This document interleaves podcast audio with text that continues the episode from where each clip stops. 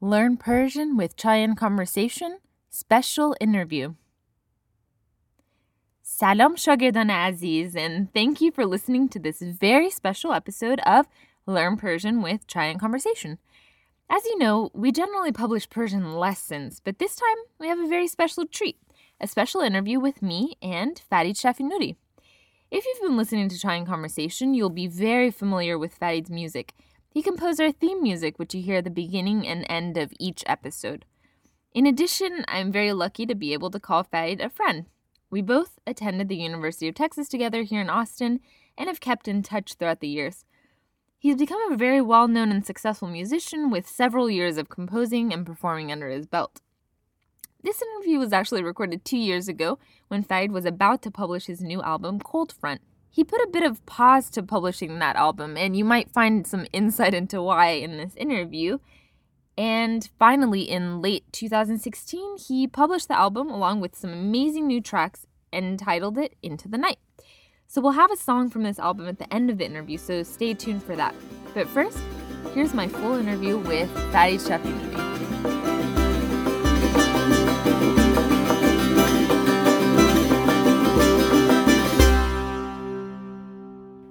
I always tell people when they ask me about the importance of learning a language is that it's the key to any culture. And to truly understand the people, you need to understand their language. But I think the same thing can be said of art, and most especially of music. It truly is the way into the hearts and minds of people. And I think that Fared really embodies this concept. So I thought we'd bring him into the studio today to talk to him a bit about language, culture, music, Iran, and everything in between. So, to begin with, tell us a bit about your background and what you're doing now with your music. Well, I'm an Iranian American. I was born in a small little town, South Texas, called Corpus Christi. I'm a I'm a musician. I'm a songwriter, singer, songwriter in some aspects. Some people would like to describe me, and um, my background, I guess, is just a family of absolute Persianness uh, really infused in, into me. And uh, my identity has always been uh, somewhat of a struggle trying to understand where I fit in this uh, sort of uh, purgatory of cultures. And essentially, music is, is a space where I, the medium where I can find reconciliation between these worlds. And you started off playing the cello and playing Western music. So how did you become interested in Persian music and what was that trans- transition like? It was 4 in the morning when I was driving back from uh, Houston with my father and mother. Uh, uh, we had gone to visit a cousin of my father's. I've never heard this story. I know. It's uh, I guess uh, things. Is it Chai and Conversation it's exclusive? A, it's a total exclusive for Chai and Conversation, okay. and it was four in the morning when uh, my father was singing and up till that point, I had never actually sung. How old were you? I was uh, eight years old. Hmm. I was eight, and uh, when we were driving back from Houston to to Corpus at that time, my father, for some reason, was like, "Fared, come come up here," and we were in a van, so I had to crawl up to the front, and I was like, "Yes," and he said, uh, "I will sing a line, and you sing the line after me." So he sang a, a song that he he's famous for singing, my father. And uh, when he sang it, I, I sang it back to him, and it was like he lit up with energy. He was like, "Whoa, you have a beautiful voice, Pedar Sukhte," and just being like cute about the whole thing. And um, I I liked the sound of my own voice, and I think at that moment I began singing more and more to myself every anything I would hear, and um, so Persian music kind of began with the love of singing. And then later the santur came into my life, which is a hammered dulcimer, a 72 string zither. And that came to my life uh, shortly after because I asked my father to, when he went to Iran, to bring one back for me. So, so did you grow up speaking Persian language or did you have to learn it at that point?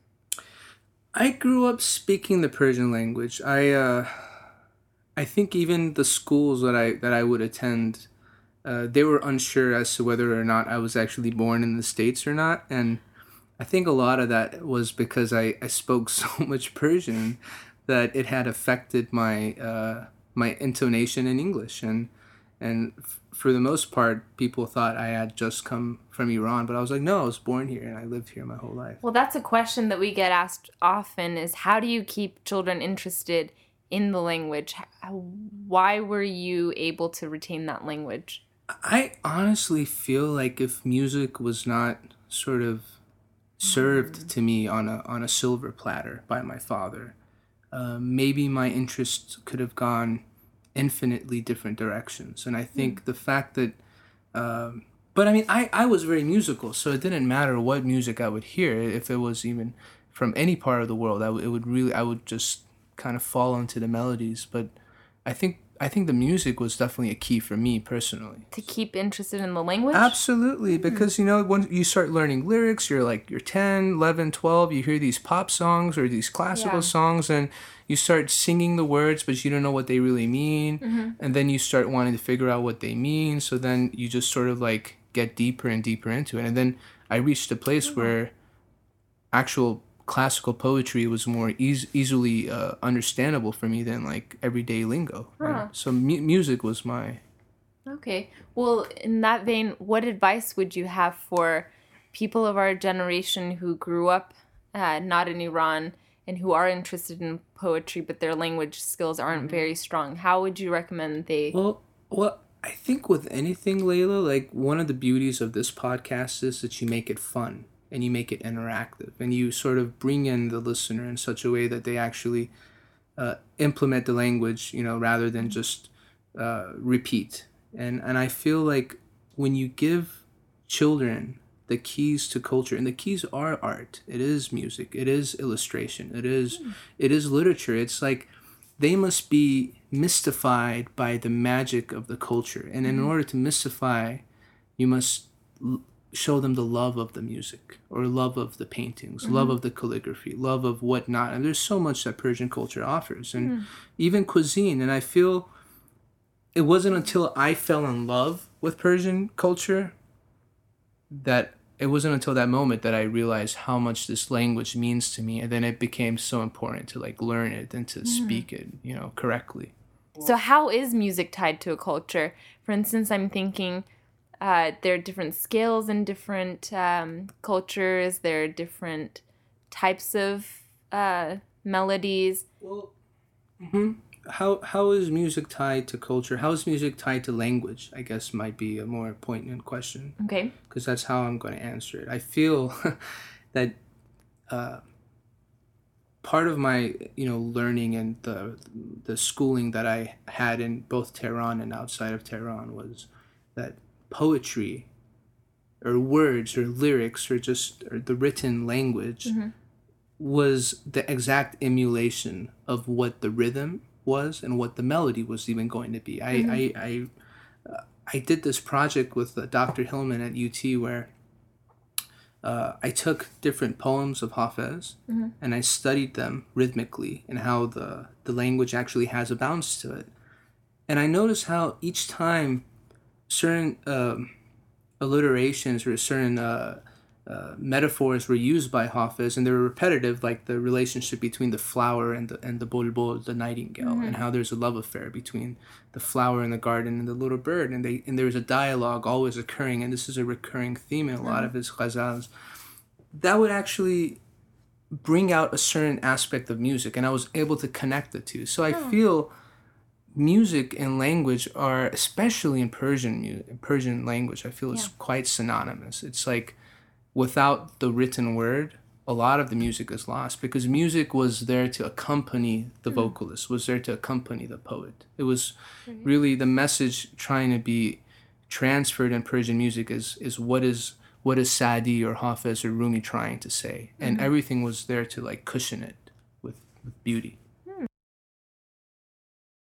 Um, so then when people listen to your music, what would you like for them to take away from it? Because you have a lot of influences of American music, Iranian music. So what should they be listening for? Um, I feel like it's a story. You know, it's a story of who I am as a as a person, as a human being, and whether or not that that will actually uh, relate to the listener that you know i think people should see how it relates to them.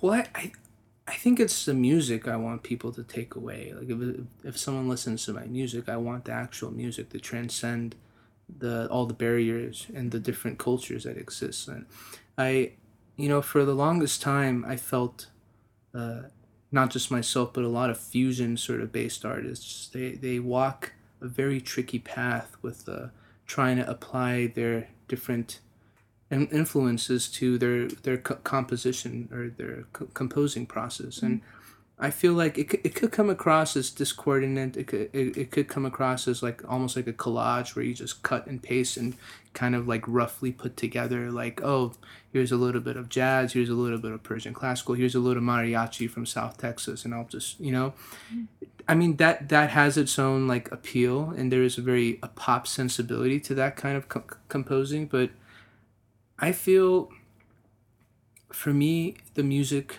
like a really good stew, a really good Persian stew must mm-hmm. simmer a very long time on the stove before you're ready to serve it to the audience. And and I and I and I see a lot of like old Persian composers really uh, they savored the time between composing pieces and sometimes mm-hmm. albums would come out so sparingly but then when they would come out they would they would have a lasting say and effect and i feel like with me being a texan being an American, but being really Persian, being very Iranian. Mm-hmm. I think the story is is a story of allowing this to simmer, letting this really melt and, and become become the melting pot, the good jambalaya before I give a cup away. And I guess to end with, you know, a lot of people ask about uh, your music, and um, obviously we'll link to how they'll be able to listen to more of your music.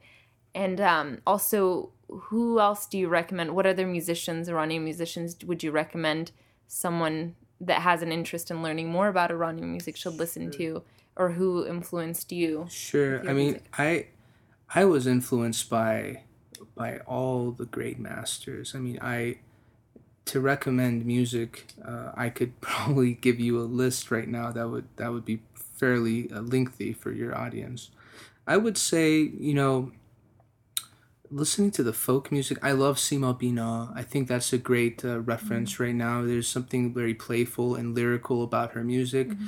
and it shows how music, even on a folk folklore level, level it's uh, how the playfulness of Persian music really transcends in her work. Mm-hmm. Uh, and she's a great female vocalist, something that we're uh, amazingly lacking today in Iran. We've mm-hmm. had a history of powerful female singers in Iran, but right now, because of whatever barriers that are set placed by the political situation, women are not allowed to sing. So Sima Bina is a great example of that strength in the female voice of Iranian vocalists, and her um, her work could also be uh, you know paralleled with um, Shajarian, of course, Muhammad Reza Shajarian. Mm-hmm uh, Shahram Nazeri. I really, I would say there's this one album I would I would really recommend, which which hooked me. This is the hundred petaled flower, Gol Bag, mm-hmm. and that that was uh, done by Jalal Zulfunun.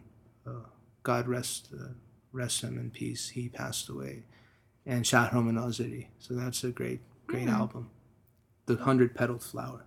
Okay, well, great. Did that do? Did we answer all the questions you yeah. Had? Yeah, I think that's pretty good. Yeah, I, I, think you think shouldn't you... edit anything. You should just put the whole thing raw. but you had a lot of good, um, a lot of good stuff that I haven't heard before. Mm. So to end with, I guess our final question is: What are you working on now? Uh, we heard a lot about your history. What's what's going on next with your with with you?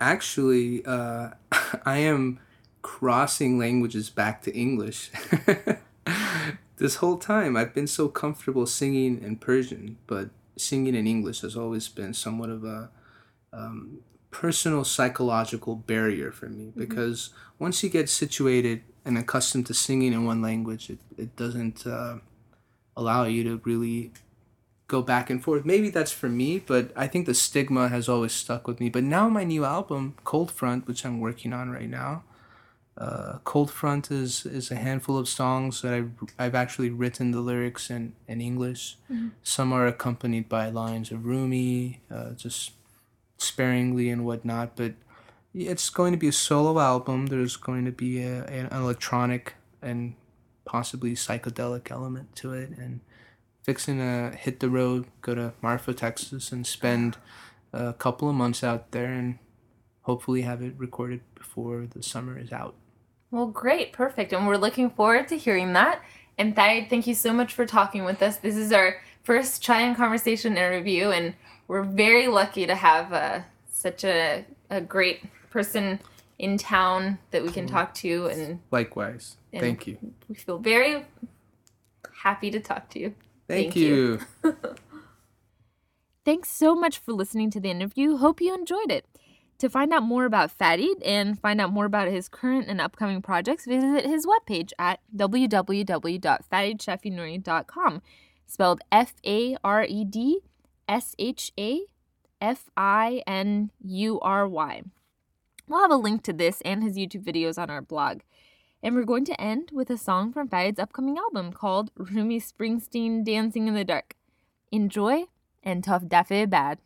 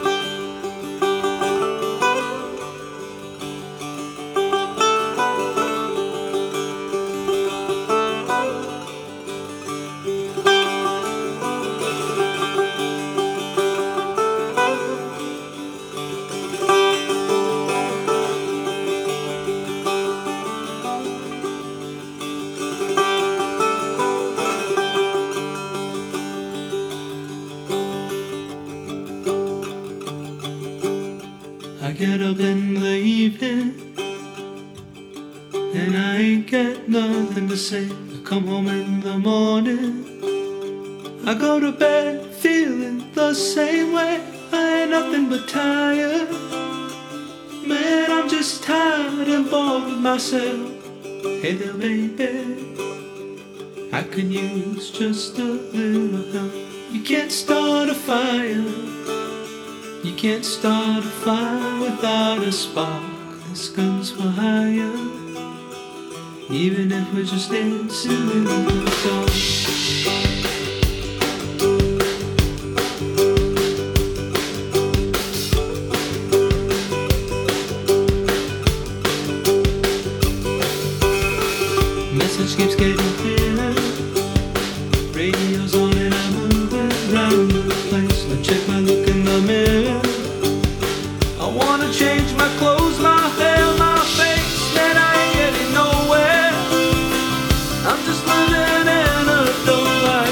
There's something happening somewhere. Baby, I just know that there you can't start a fire. You can't start a fire without a spark. This guns for hire. Even if we're just dancing in the dark.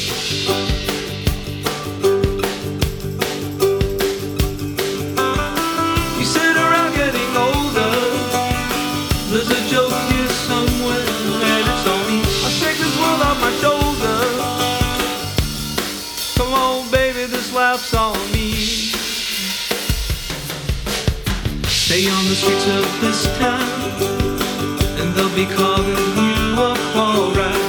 They say you gotta stay hungry.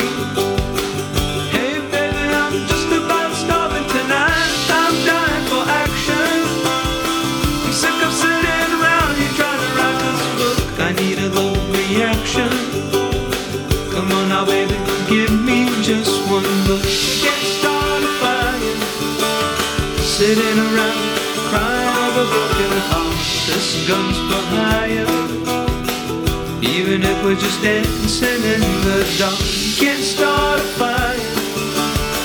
Worrying about your little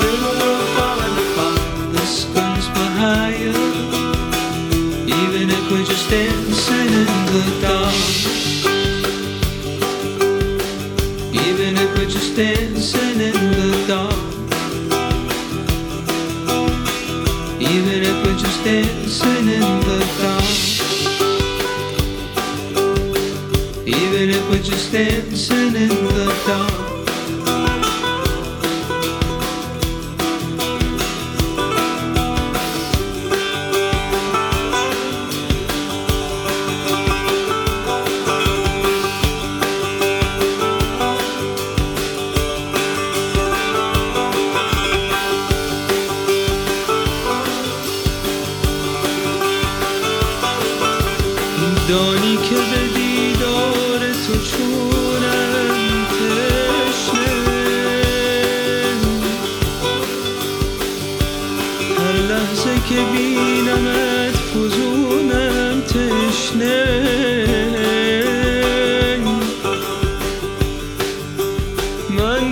تشنه آن دو چشم مخمور تو